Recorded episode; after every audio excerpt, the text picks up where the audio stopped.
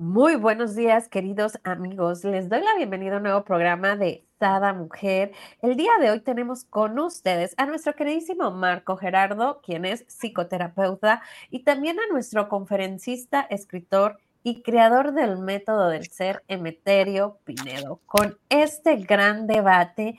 Y bueno, sé que va a estar sabrosón porque el tema está picoso. Una persona infiel cambia.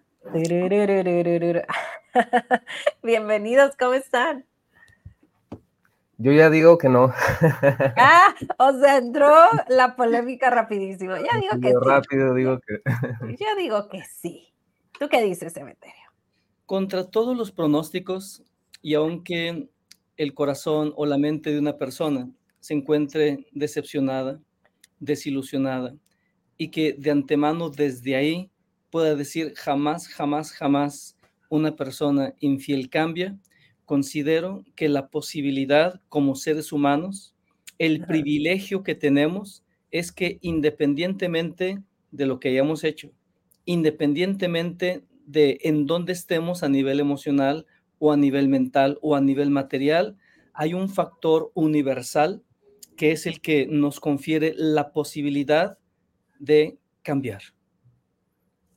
Mm, dicho esto, yo creo que sí cambia. Y lo único constante en este mundo, pues es el cambio, ¿no? Pues dos contra uno no se vale. no se vale y menos pues queremos saber tus argumentos, ¿no? Porque pues realmente este uno es el que ha venido ganando los debates, el que está en contra siempre tiene sus buenos argumentos, estadísticas y por lo menos el apoyo del público de, de esa mujer que de repente empiezan, ¿no? A apoyar al área, pues se puede decir, menos privilegiada, al parecer, pero entiendo eh, el decir, híjola, una persona infiel cambia, desde ahí uno piensa, yo perdono una infidelidad, ¿no? Entonces, desde esa trinchera es la respuesta. Realmente la respuesta no está enfocada en si la persona pudiese cambiar, si no la tomamos personal y decimos, a mí me, me son infiel y, ¿no? A volar porque si me lo hace una vez, me lo hace dos. Sí, realmente este, la, lo, normal es que sea muy difícil. Lo normal es que sea muy difícil, em, tanto que se perdone la infidelidad, tanto como que el infiel cambie, porque el proceso para cambiar, eh, yo, ni siquiera lo, vería como un cambio. Yo creo que las personas se transforman, se transforman y eso promueve formas distintas de ser, de, mm, de vivir, de decidir, y eso sí puede hacerlo una persona. Pero a ver, ¿qué, pasa cuando una persona incurre en la infidelidad? Que creo que ahí está un, asunto interesante a, reflexionar. Em, de hecho, la, palabra infiel viene de, ser feligrés. Un, fiel se usa más, ah, bueno, antes se usaba más en el, contexto de la religión, cuando alguien era devoto hacia, hacia algo, cuando alguien em, decidía, decidía digamos, seguir, seguir la guía, el orden de alguna institución religiosa o incluso hasta espiritual. Entonces, cuando alguien le es fiel a algo, es, es, así, es la vida del, fiel, pero desde esta área como más de devoción. Y, entonces, cuando alguien era infiel, pues se refería más como a, alguien que no estaba alineado, como a esta forma de vida. Pero para que una persona le sea, sea fiel, a un, a un sentido de vida, digamos, desde el valor, desde el propósito mayor, necesita conectar con algo en su corazón. O sea, todos aquí, si tenemos una vida espiritual en, activo, sabemos que esto no es, no es un proceso que se da como de la noche a la mañana o algo que se da muy en automático, es, es algo que ocurre dentro de ti, en tu corazón. Y el que seas fiel a algo, entonces necesita una devoción y una convicción mayor dentro de ti. Entonces, cuando, cuando hablamos de relación de pareja, em, yo lo hablaría más desde la lealtad. Le eres leal a alguien. Hay lealtad hacia la otra persona y, el, y la lealtad es un acuerdo. la lealtad es un acuerdo entre dos, seres humanos que deciden caminar juntos, deciden pues este ámbito de la de, ir este, en parejo, ¿no? En parejo o en pareja. Pero finalmente romper uno de esos acuerdos, pues es una de las eh, experiencias más dolorosas, tanto para la persona que lo vive, de, quien, quien se le es desleal, y para la otra persona que es, eh, es, es, desleal o quien promueve esto, para esa persona hay un rompimiento, hay un rompimiento en sus estructuras psicológicas, porque algo a lo que él había acordado se rompe. Entonces finalmente es, es, una, es un rompimiento de su propia moral, de su propia, digamos, forma de, de vivir. Entonces para reconstruir esto, para reconstruir eso es un proceso que se requiere muchísimas cosas y se requiere muchísimo tiempo. Y ese proceso no es fácil de vivirlo. Lo que normalmente ocurre es que ya una persona que es infiel una vez, o bueno, que es desleal una vez, es desleal muchas veces. ¿Por qué? Porque para volver a armar necesita una reconstrucción personal que, que decían, no muchas personas la, la viven o la, la consideran como, como una opción, más bien la, opción que generalmente se considera es, pues ya lo hiciste una vez, pues una raya más al tigre que, tiene, ¿no? Dos veces, ya dos veces, pues es igual a... Pero finalmente decía, es muy difícil que una persona desleal cambie y creo que aquí el, punto, eh, pues más allá de, pensar en si cambia o no cambia, sería el, si la persona pues va a tener la capacidad de poder reconstruir su propia moralidad o su propio ámbito en el que rige su vida y, que eso le permita, pues no sé, volver a, volver a reconectar con, una, una, forma de hacer acuerdo nuevamente, pues con una persona o con la misma persona. Pero es, yo, yo lo veo muy, muy complicado, muy difícil para poder lograr eso.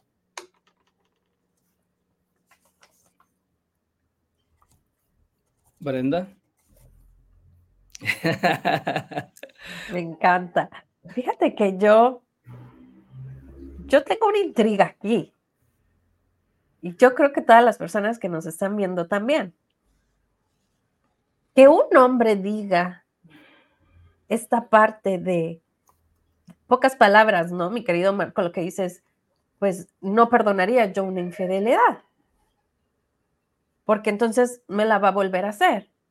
Pero que eso venga de la boca de un hombre, normalmente yo pudiera decir, eso viene de una mujer, porque el hombre dice, no, pues es que es la carne, no, es que fue un desliz, es que fue el momento, pero no significó nada, no hay mi corazón ahí, simplemente es, es carnal o, la provocación, el coqueteo, pero yo amo a mi pareja, eh, esto solamente es, es es nada, ¿no? Es lo que los hombres, y, no, no quiero generalizar, ¿no? Hay sus excepciones, como mi querido Marco, pero a mí sí me queda esa incógnita. Ay, cabrón. O sea, nunca me hubiese pensado que un hombre pensaría así. O sea, sí que yo no perdono una infidelidad, porque sí, me ha topado con muchos de, no, yo no perdono una infidelidad. Ah, pero yo, hombre, sí puedo ser infiel. Bueno, nos encontramos ante, ante un tema que tiene varias connotaciones. No es tan sencillo. Y por eso coincido con el psicoterapeuta en la parte donde él dice que es difícil. Entonces él está aceptando que sí es difícil, pero que no, eh, no está fuera del radar del ser humano generar un cambio. Si es difícil, punto número uno, sí. A ver, pero aquí vamos entrando a un terreno de mayor profundidad. En primer lugar, he de decir que la mente no transforma a la mente o la mente no cambia a la mente. La mente lo único que hace es mover de un lado a otro. Lo sube, lo baja, lo oculta poquito, lo hace evidente, porque son los funcionalismos de la, de la propia mente. Y si entonces el enfoque que diéramos a este aspecto es mental, claro, para una persona que, que, que solamente observa desde la mente, no solamente es difícil, es imposible, porque la mente no puede hacer la corrección. Y es ahí justamente a donde me quiero enfocar, porque yo de inicio eh, dije, sí hay una posibilidad eh, de que eh, una persona cambie, y justamente es aquí donde quiero recordar que aparte de nuestro cuerpo, el ser humano es tripartito, es decir, tiene un cuerpo material, ahí no tenemos ningún conflicto de asimilación. En segundo lugar, el ser humano posee alma, y dentro del alma está la mente. la mente es una parte del alma. Y en tercer lugar, el ser humano posee un valor que trasciende a la mente, conocido como conciencia. Y es aquí entonces donde, eh, por ejemplo, Hermann Hesse hace alusión el premio Nobel a ese punto clave. Y él dice de que hay algo en el interior del ser humano que lo puede todo y él justamente se refiere no, al, no a la mente o no al cuerpo, sino a ese poder que al parecer está conectado con fuerzas infinitas. Emerson también en su reflexión va acomodando este asunto porque hay que considerar que venimos de una, eh, de una racha o de un tiempo materialista, en donde solamente el, cuerpo y máximo la mente era lo que regía. Así nació la psicología. Así nacieron muchos eh, enfoques incluso de la ciencia. Por eso tenemos una ciencia materialista. Y la ciencia materialista niega rotundamente ese punto que nos conecta con un todo. Y en este caso, decía Emerson, eh, dice, sí, en el ser humano existe un poder eh, y hay que aprender a usar ese poder, pero no se refiere ni al cuerpo y no se refiere a la mente él se refiere eh, específicamente a ese poder interior, a la divinidad que se encuentra en el interior del ser humano, también conocido como, como conciencia.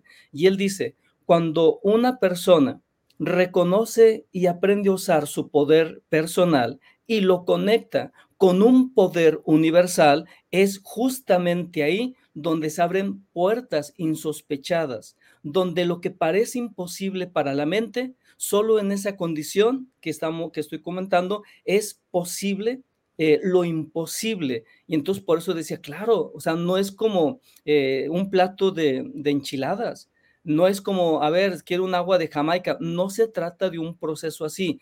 Por eso me cuido de no simplificar, en este caso, no manejar algo como, sí, sí, sí se puede y se acabó. No, aquella persona que inicia un proceso, en este caso, para desenquistar eh, un mecanismo arraigado a nivel del alma, eso incluso llevará un proceso de transformación, incluso físico, eh, eh, a nivel emocional, a nivel mental, y por supuesto, todo ese proceso de cambio y transformación tiene que ver con la conciencia. Por eso dice Carl Jung, el psiquiatra suizo, él dice, en mis más de 30 años de investigación y de práctica, es decir, tratando de llevar a las personas a un, a un punto de cambio, él hablaba justamente sobre eso. Él concluye diciendo, no he visto ninguna transformación o ningún cambio en el ser humano sin que el ser humano pueda reconocer ese poder superior. Es decir, ahí les va. Entonces, Emeterio, ¿es posible que una persona infiel cambie? La respuesta de inicio sería sí, pero está condicionado. Solamente si esa persona va, eh, vamos, integrando los puntos, los pasos, entonces ahí es donde está y se abre esa maravillosa posibilidad, no solamente para un ser humano, sino para toda la humanidad. Claro, aquí es, es esa parte importante que dicen los dos. O sea, primero que nada, tienes que querer, ¿no? O sea, bueno, tienes que querer hacer ese cambio. Ahora, si te gusta la baquetonada, pues bueno, ahí, ahí sí, pues no hay cambio, ¿no? Pero definitivamente yo creo en, en dos vertientes, ¿no? Una, en que sí puede cambiar porque quieres cambiar. Y todo es posible mientras uno se lo proponga. Obvio, hay varias cosas que hacer. Obvio, hay que ver desde si viene de patrones de, nuestros ancestros. Obvio, hay que saber si es que viene de, lo, que, lo que sea, ¿no? A, lo mejor, muy probablemente son energías que no están eh, plasmadas y dominadas por ti, que tienes que investigar y tienes que trabajarle para hacer ese cambio. O a lo mejor es, es una forma muy fácil de poder cambiar, ¿no? Hay todos los esquemas. Pero también viene la otra parte ¿no? Eso, eso estoy hablando desde la persona infiel, pero desde la persona que, se le, que le fueron infiel, que le han sido infiel, ¿no? Aquí hay una forma tan práctica, yo, digo, ¿qué es? Ok, te, eres, te fueron infiel, ¿qué sientes? Pues injusticia, decepción, a lo mejor me siento menos, no soy suficiente, eh, me siento anulado, anulada. Ok, está bien, esos son tus sentimientos, trabájalos, pero esa persona eres tú, tú vas a dar lo que tú eres, tú eres amor, tú no vas a decir, oh, me fue infiel, le voy a ser infiel, oh, me fue infiel, ya no valgo nada. No, no, tú vas a seguir dando lo, tu esencia. Ahora, la persona que te fue infiel es la que pierde. La persona que te fue infiel es la que se ha sido infiel a él mismo o a ella misma. Porque desde un momento que tú decides tener una pareja y se son uno al otro. Obvio, si en esta, eh, porque hay parejas donde son abiertas y dicen, ok, tenemos relaciones por fuera, pero si es una pareja donde se, se dice que se van a ser fiel y se habla esto y de repente no lo eres, ¿a quién le estás siendo infiel? A ti mismo. Entonces, a veces creo que nos vamos en esta cuestión de emotividad, de frustración, de heridas muy probablemente que traemos de nosotros, de chicas, o probablemente que traemos de nuestros ancestros, que a nuestras abuelas recuerden, mujeres, nuestras abuelas calladitas atendían al marido cuando llegaba, pero sabían que era un baquetón del pueblo, ¿no? Y que hacían calladitas. Entonces, muchas mujeres traemos esta situación que ni es de nosotros, es de nuestros ancestros. Y es así como decir, a ver, ¿de quién es? Mío no es, yo soy amor, doy, yo, yo doy amor, ¿no? Este, la otra persona se quiere ser infiel, va, pues que sea. Yo sabré en qué momento ya me valoro lo suficiente como para decir, ¿sabes qué? Hasta aquí. O si hay un trabajo de pareja, hay un trabajo personal, ya hay un cambio, ¿no? En esta persona, obvio, porque quiere, y entonces crecen como pareja y a lo mejor hasta se puede fortificar más la relación. ¿Por qué? Porque tuvieron un caos y lo sobrevivieron juntos. Entonces, hay dos miradas de las cuales yo creo que el punto primordial es querer. Si tú quieres, puedes, ya sea perdonar, cambiar, lo que quieras tú hacer. ¿Qué nos dices, Marco? Mira, hasta se nos congeló. Sí, como debe de ser. Bueno, eh, mira, de lo que tú comentabas, Brenda, eh, sí, hay que ir armando el rompecabezas. Estoy de acuerdo contigo cuando dices que querer, sí, pero hay que incorporar otro elemento para que sea una ecuación más completa. Yo considero que tenemos piezas como joyas preciosas eh, de, conocimiento para generar cambios y, y nuestra, nuestra labor consiste en ir uniendo esas piezas para que se genere lo que buscamos, el poder del cambio, el poder de la transformación. Y en este caso, entonces, eh, sí hablo o sí estoy de acuerdo contigo cuando dices hay que querer. Digo, sí, pero querer sin saber no es posible alcanzar, eh, alcanzar la meta. Entonces aquí es querer, como tú dices, y ahora yo sumo, sí, o sea, yo quiero, pero no sé cómo hacerlo. Yo quiero, pero qué rumbo, qué camino, qué ruta. Y entonces por eso digo, sí, claro, Brenda, es querer pero al mismo tiempo incorporar la otra pieza maestra. Y es aquí entonces donde planteo que una persona que está en un proceso o, que acepta el cambio de una manera sincera, porque puede aceptarlo de una manera cínica.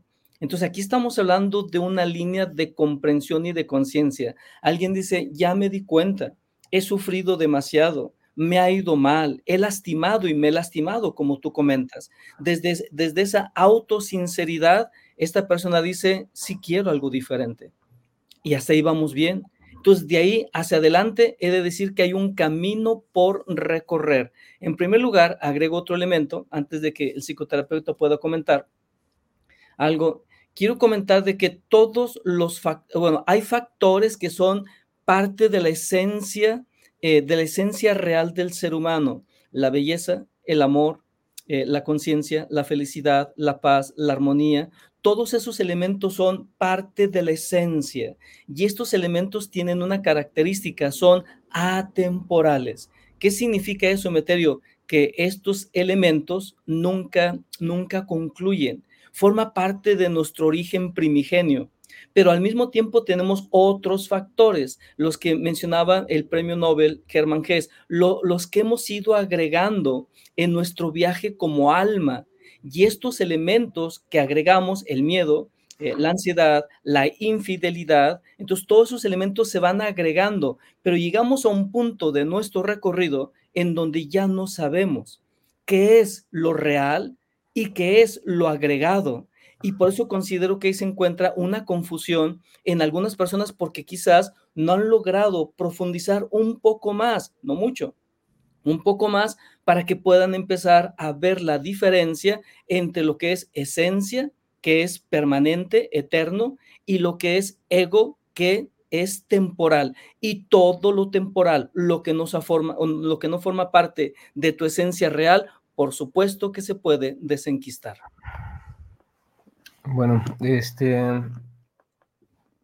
se me fue ahorita la internet, no es que me haya salido, me haya quedado. Ah, o sea, lo comprendemos, sí comprendemos eso. Así le dicen ahora, ¿verdad, Meterio? El internet, la luz, se me cayó el teléfono. Sí, sí, sí, Le pasé la palabra y se quedó. Congelado, literalmente.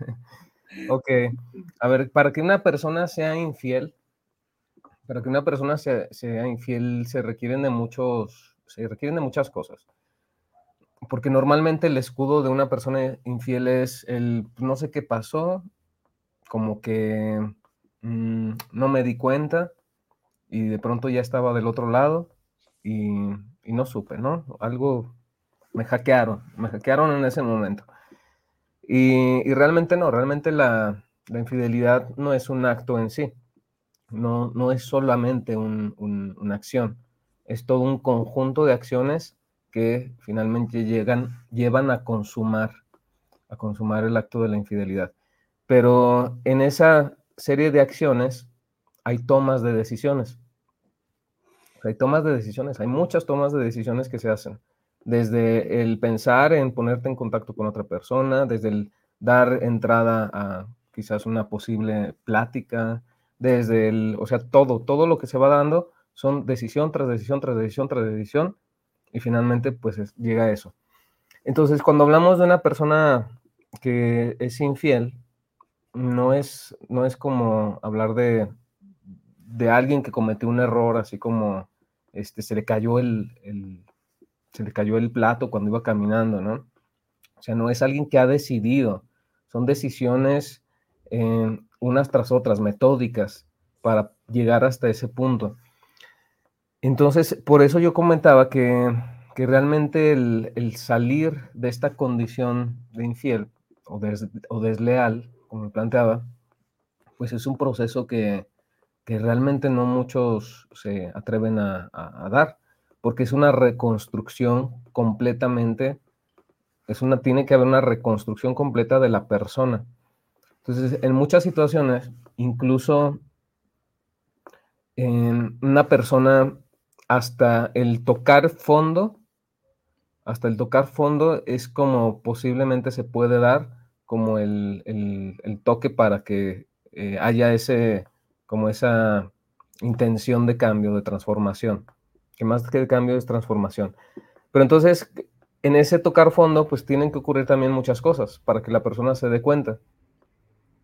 El, el dilema en general de la, de la pareja a quien se le es infiel es este precisamente. Es, él puede cambiar, él va a cambiar, él lo puedo perdonar y, con eso cambia, pero realmente no se considera toda la profundidad que tiene todo esto.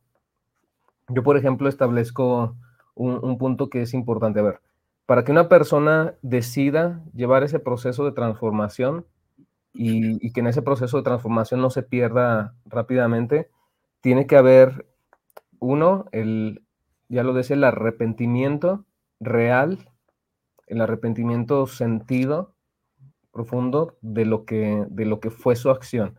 Pero para que haya un arrepentimiento, tiene que ser consciente del daño que se provoca a sí mismo y el daño que le provoca a los demás. O sea, tiene que haber una empatía hacia el otro. Y en este nivel, eh, lo, más, este, pues sí, lo más complicado es que en, muchas ocasiones el infiel puede ser como, puede, puede estar, sigue arrepentido por las consecuencias de su acción, pero no tener este nivel de empatía hacia la otra persona. Es por eso que el infiel vuelve a incurrir nuevamente en la infidelidad. ¿Por qué? Porque para sí mismo dice, pues ya me siento mejor, ya me arrepentí, ya lo sané, ya, ya este, resolví incluso las consecuencias. Pero cuando no se da cuenta del daño que le provoca a la otra persona, es donde puede incurrir otra vez. O sea, donde puede decidir, pues al cabo no pasa nada. Lo vuelvo a sanar bueno, lo vuelvo a, no, a sanar, a, a, padecer, ¿no? Ya sé cuál es ese, ese camino. Y entonces, decía, es ahí lo, difícil, porque la otra persona, hay personas que dicen perdonar y realmente no perdonan. Hay personas que dicen para, fuera de sí, este, pues ya, yo ya lo perdoné y, y punto y aparte. No, realmente también el proceso de perdonar una infidelidad es muy doloroso, es muy difícil y, en muy pocos, muy pocos casos es real. generalmente se quedan ahí este, residuos, residuos dentro de la otra persona. Entonces, el, el primero, el arrepentimiento, el, el que la otra persona esté dispuesta a perdonarle, pero también el que la persona que fue infiel o desleal se atreva a reconstruir no solamente la confianza, sino reconstruir la relación con la otra persona. O sea, únicamente ahí puede haber ya ese como proceso real de transformación.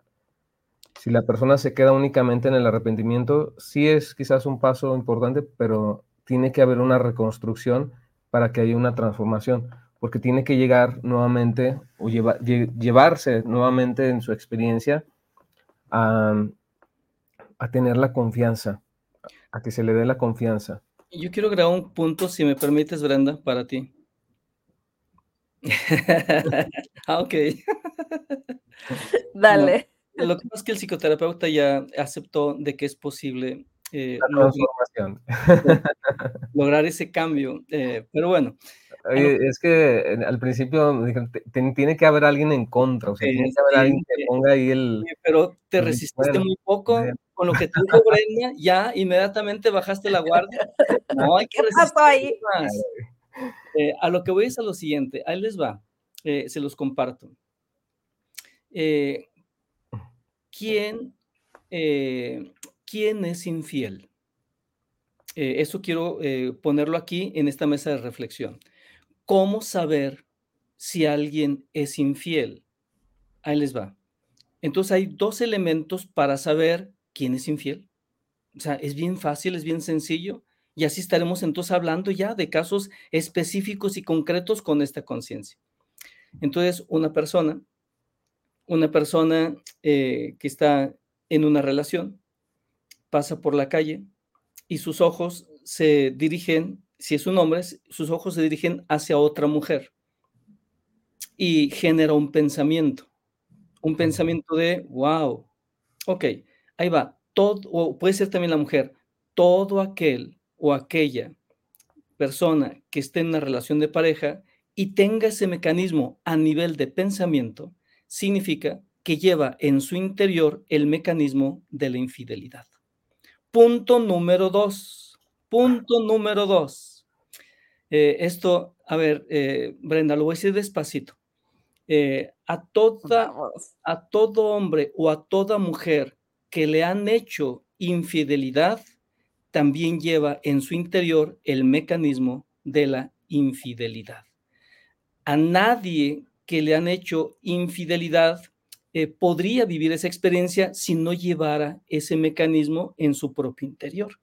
Y entonces ante este terreno, por eso eh, quería eh, ponerlo aquí, ante este panorama significa que cuando menos bajita la mano, 99.9.9% de hombres y mujeres somos Somos infieles. bueno, ya ves. Solamente poner aquí en la, en la reflexión.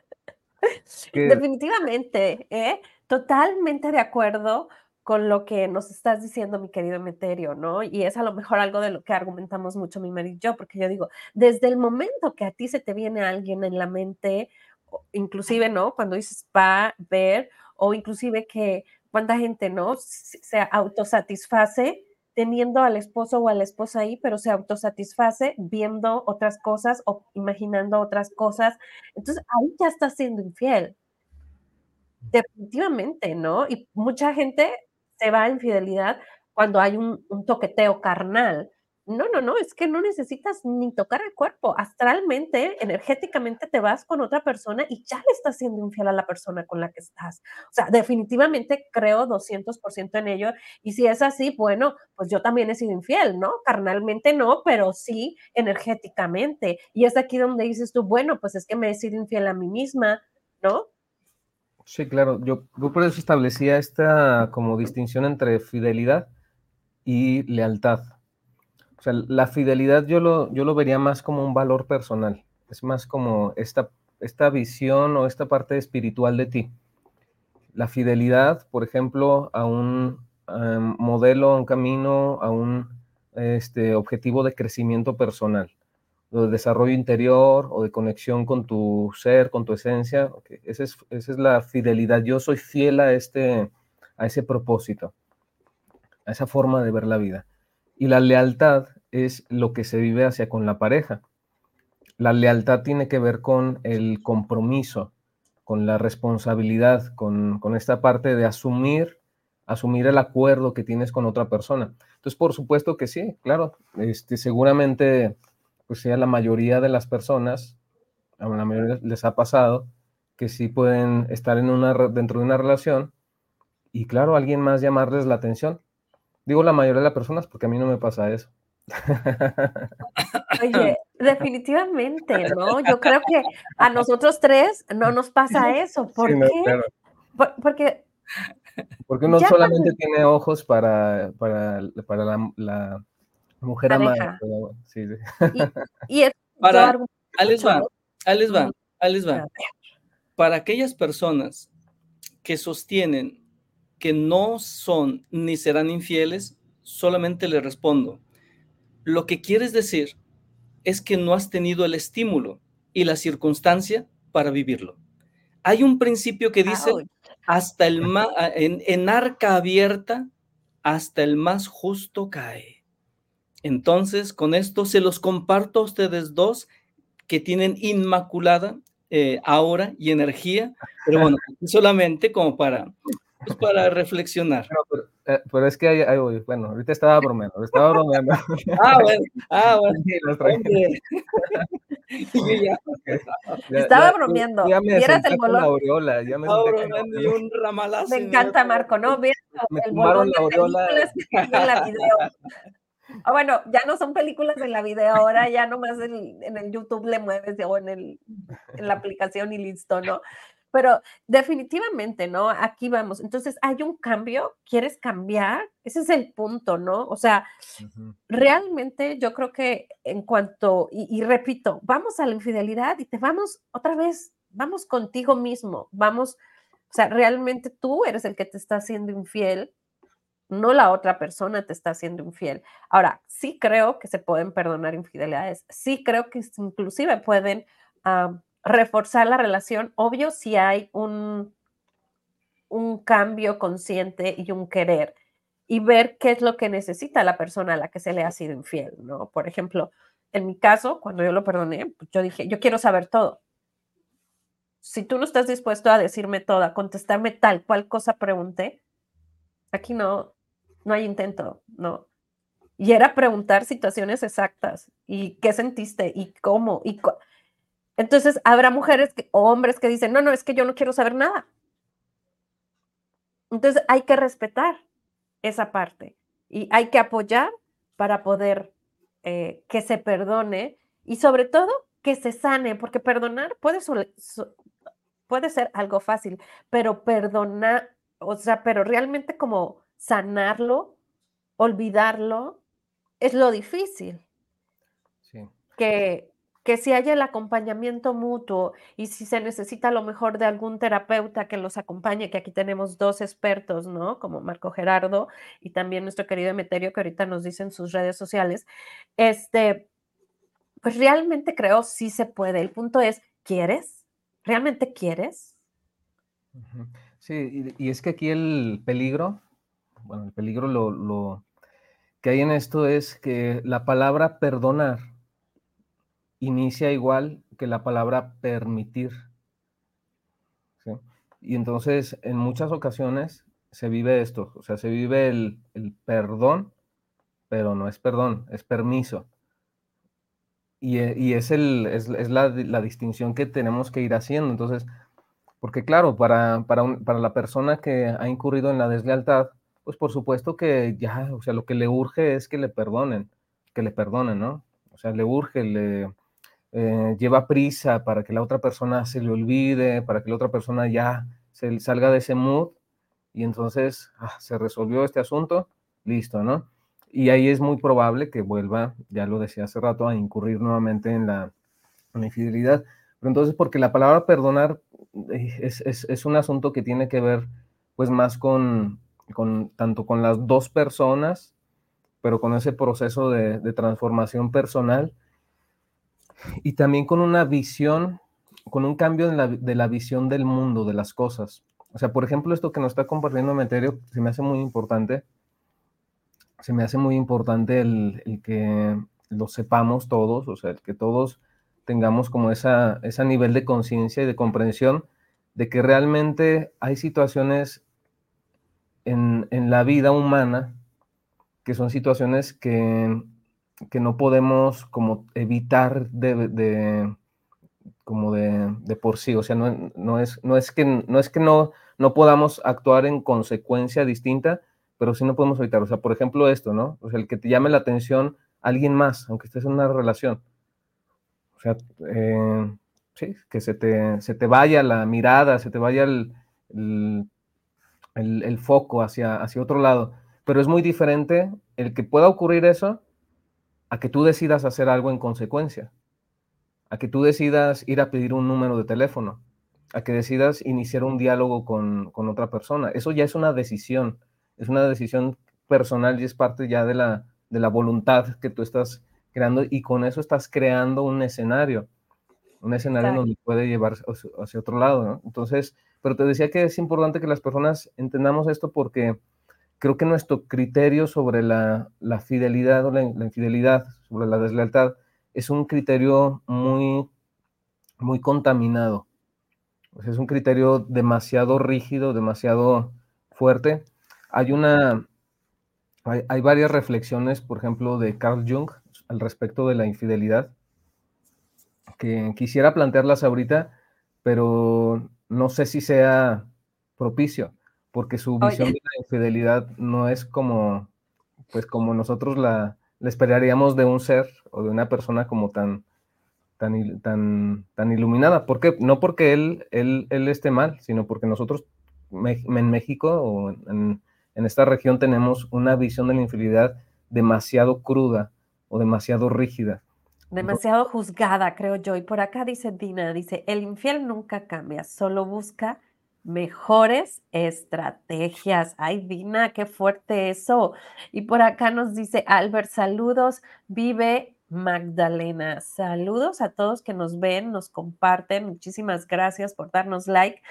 Y por acá me encontré, ¿no? Me encontré mientras compartía el video, y nada es casualidad, una frase de Albert Einstein. Y él dice, la medida de la inteligencia es la capacidad de cambiar. Hmm, cuán inteligentes somos, me explico, por eso digo yo, ok, güey, ya te hicieron infiel, ok, tú traes tus heridas de injusticia, de que me hicieron, de desgraciado, este, no me dijo la verdad, ¿no? Puedes armar el drama que tú quieres, pero ¿quieres vivir realmente en ese drama? ¿O quieres pasar la, hoja, no? Ok, lo vuelve, vuelve a suceder. Eres libre de decidir Eres libre de decir, ok, pues quiero estar sola. O quiero estar con otra persona que sí realmente me trate y me respete como yo espero. Porque para todos hay un roto para un descosido todos eh, luego cubrimos las heridas emocionales de los otros, ¿no? El punto es aquí cuando hay esa herida, ya no la estoy cubriendo a la perfección o la otra persona ya empezó a cambiar como o a ser sabio e inteligente, como dice mi querido Albert Einstein, ¿no? Hay una condición eh, más allá de los sentidos, más allá del cuerpo, que es la condición de nuestra alma. En nuestra alma, en realidad, hay una lucha y esa lucha la traemos posiblemente desde el viaje arcaico, pues a nivel profundo. Y desde, este, y desde esta perspectiva eh, se ha eh, llegado a conclusiones bien interesantes. En realidad, el ser humano en esa naturaleza profunda sufre. Yo entiendo esa connotación que algunos dicen, bueno, el dolor es una cosa y el sufrimiento es opcional. Eh, entiendo eso desde este, esta perspectiva. El sufrimiento es opcional porque puedes de algún modo o de alguna manera eh, darle final o darle fin al sufrimiento. ¿Acaso la infidelidad no genera sufrimiento para el que lo hace y para el que lo recibe? Y cuando se plantea entonces que el sufrimiento es opcional, ¿acaso no estamos tocando una beta de oro que nos da la posibilidad, que nos muestra un buen futuro, una buena posibilidad, un buen puerto. Mi enfoque es justamente ese. Es decir, reconozco el sufrimiento que existe en el alma humana, pero al mismo tiempo reconozco la posibilidad para eh, cortar de raíz esas causas del sufrimiento. Ahora, eh, hay otro elemento que quiero mencionar.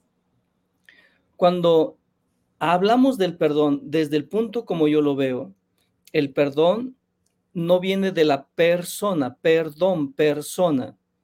Esto no es así desde mi perspectiva. En realidad, el perdón es un mecanismo de la parte más elevada, no de la persona. La persona es la máscara, es la personalidad. Eh, no viene de ahí el perdón. El perdón viene de esa parte más elevada que se encuentra en el ser humano, esa parte limpia que no puede ser contaminada, esa parte que no puede ser destruida, aunque sea una llamita pequeña en el ser humano, de ahí deviene o de ahí viene el perdón. Punto número tres, eh, todo empieza con la mente. No, no desdeñemos, eh, no, le, no le restemos importancia. No, es que solamente lo pensó. O sea, no pasa nada.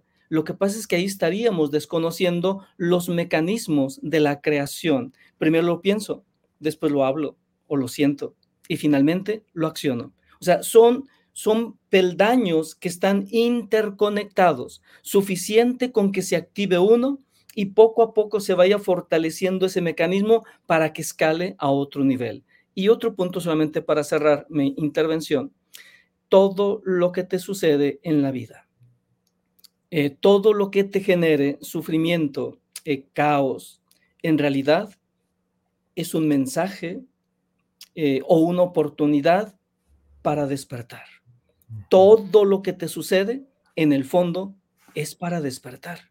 Y por eso el despertar yo lo veo como el planteamiento más completo, pero al mismo tiempo el más complejo. Hablamos de cambio, sí, claro, acepto el cambio, es, es un terreno, dice el psicoterapeuta, eso implica transformación. Claro, eso implica transformación, pero mi punto es, no hay cambio y no hay transformación sin el despertar.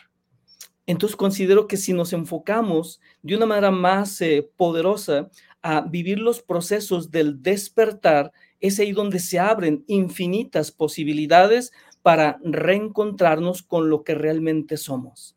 Descubrir lo real, lo atemporal, lo eterno, y desde ahí ir desenquistando, ir limpiando nuestra mente, nuestra alma, nuestra vida, nuestras relaciones, y esa es de alguna manera, o ese es el camino venturoso, es una buena luz que está no para una persona, sino para toda la humanidad. Si no, si no entráramos por ahí, entonces no, ya nadie cambia, ya este, vamos a aventar todo, ya esto ya no tiene caso. No, espérate, se llama derrotismo. Ese es un enfoque pesimista, negativo. Y en la vida hay que movernos con otra energía distinta, eh, la energía entusiasta, eh, la, energía eh, de, la, de la acción consciente. Y bueno, es ahí donde quería mencionar esos puntos. Sí, bueno, yo, yo creo que la, la, el, proceso hacia, de una persona de crecimiento, el crecimiento interior tiene que ver con la aceptación. La aceptación es, es como el, incluso dice Carl Jung, el, la experiencia más terrible que una persona puede vivir. Fíjense, la experiencia más terrible que una persona puede vivir es el aceptarse a sí mismo. Y pone esa connotación. ¿Por qué? Porque no es, no es tan sencillo el, llegar a aceptarse uno mismo. ¿Y por qué lo pone así? Porque en, nosotros hay cosas que, que son muy positivas, son muy buenas como seres humanos. Tenemos cosas, eh, cosas que, que, nos daría mucho, mucho, mucho, mucha gratitud y mucha, este, nos sentiríamos muy bien al reconocerlas y aceptarlas, pero también hay cosas que no. Hay cosas de nosotros mismos que negamos y que aceptarlas es algo muy difícil. Y una de las cosas que son muy difíciles aceptar es que nosotros, como seres humanos, eh, pues finalmente tenemos estos, estos tipos de gérmenes. Uno, uno de estos de lo que estamos hablando es el germen de la infidelidad es uno de los, de los residuos o de las cosas que están ahí en el ser humano, pero que finalmente nos hacen ser, nos hacen ser o padecer este tipo de escenarios. Entonces, la aceptación de, esto creo que puede ser un punto de partida porque un, lo, lo, que yo llamaría una vida superior, o sea, un hombre superior, una mujer superior, es aquella que ha decidido o aquel que ha decidido caminar en la vida más allá, más allá de lo que es desde esta parte que dice Meterio la personalidad. O sea, es, quien decide trascender en, su vida y, vivirla a partir, por ejemplo, de valores, de valores, de principios, digamos, superiores, de un estado, un nivel de conciencia de comprensión mucho mayor que el que te da únicamente la personalidad, pero eso eh, es ahí donde tienes que llegar a aceptar que tu parte humana no te da para tanto. Tienes que aceptar que tu parte, digamos, carnal o incluso hasta mental, um, de esa parte no, no te da para tanto y eso te, te va a llevar únicamente a que pues una vida, digamos, en una eh, en un estado mayor, pues tiene que ser asumida desde esta parte de la, de la conciencia, pero es una, eh, eh, es, un, es, algo que conlleva, pues primero aceptar, aceptar que en ti están, pues un montón de, de situaciones como, como estas, en tu base humana, tienes deseo, tienes este, afectaciones, tu manera de, de percibir las cosas quizás no es muy correcta porque estás condicionado por muchas cosas eh, como ser humano. Entonces, desde ahí, llegar a aceptar esa parte limitada que tienes te puede llevar a finalmente decidir o afrontar un camino de mayor conciencia y de mayor, este, digamos, algo así como eh, devoción real hacia la vida, o sea, esa devoción de transformación. Y bueno, pero bueno, en algún momento quizás profundicemos en todo esto. Claro, esto da para más. Y por acá Y Dalia nos dice, qué hermoso programa, felicidades a ustedes. Y hay algo que, que dijeron, ¿no? Que dijiste, Marco dice, la experiencia más terrible que una persona puede vivir es el aceptarse a uno mismo. Y yo recuerdo en algunos ayeres, Marco me entrevistó en su canal y me dice, ¿qué es lo más difícil, Brenda, que has pasado en la vida? Y yo le dije, conocerme. Y se quedó así, ¿no? Y yo, pues sí, conocerme realmente qué es lo que quiere Brenda, qué no le gusta a Brenda, cuáles son los límites de Brenda, cuáles son las fortalezas de Brenda. O sea, realmente conocernos es lo más difícil en este mundo. Y por acá una frase de Carl Jung dice, antiquísimo pecado es seducir a la mujer ajena y despreciar el vínculo sagrado. Es otra de las frases que yo siempre digo, que el, la sexualidad es donde tenemos el punto sagrado, es donde creamos vida, es donde sanamos. Eh, o sea, realmente es sagrada. Y estoy hablando de sexualidad, obvio, de cuando hay una relación, no, no, no nada, nada más energético, no nada más deseo, visión, sino cuando ya tienes el acto sexual. ¿Cómo vas a dejar tú entrar a tu lado divino ¿Cómo vas a dejar entrar a esa persona a tu poder creativo? O sea, es tu poder creativo. ¿Cómo se lo das a alguien que ni conoces y lo encontraste en un antro? ¡Wow! No, para mí es eso algo como, no sé, no, se me hace muy fuerte y se me hace que no tenemos el conocimiento, por eso nos vamos con Albert Einstein, ¿no? O sea, la inteligencia, es la posibilidad de hacer el cambio y de poder, y no es tanto de que, oh, me voy a guardar virgen para el matrimonio o para mi solo hombre o para mi solo mujer. No, va más allá de eso, va más allá, es tu poder sagrado, es donde creas, es tu conexión con la divinidad. O sea, realmente, si en el acto sexual pusiéramos el poder y la intención de todo lo que podemos crear, nuestra vida fuera llena de magia. Y bueno, yo sé que nos quieres despedir con algo, mi querida Meterio. Ah, sí, con gusto. Bueno, solamente para cerrar, entonces todos somos infieles en potencia, pero al mismo tiempo todos podemos despertar. Gracias. Muchísimas gracias. Abrazo fuerte, fuerte a la distancia. Y todos los que contestaron ahorita que dijo mi querido Miterio, todos somos infieles en potencia. Dijeron, no, yo no. Revísense, revísense todo lo que dijimos y verán que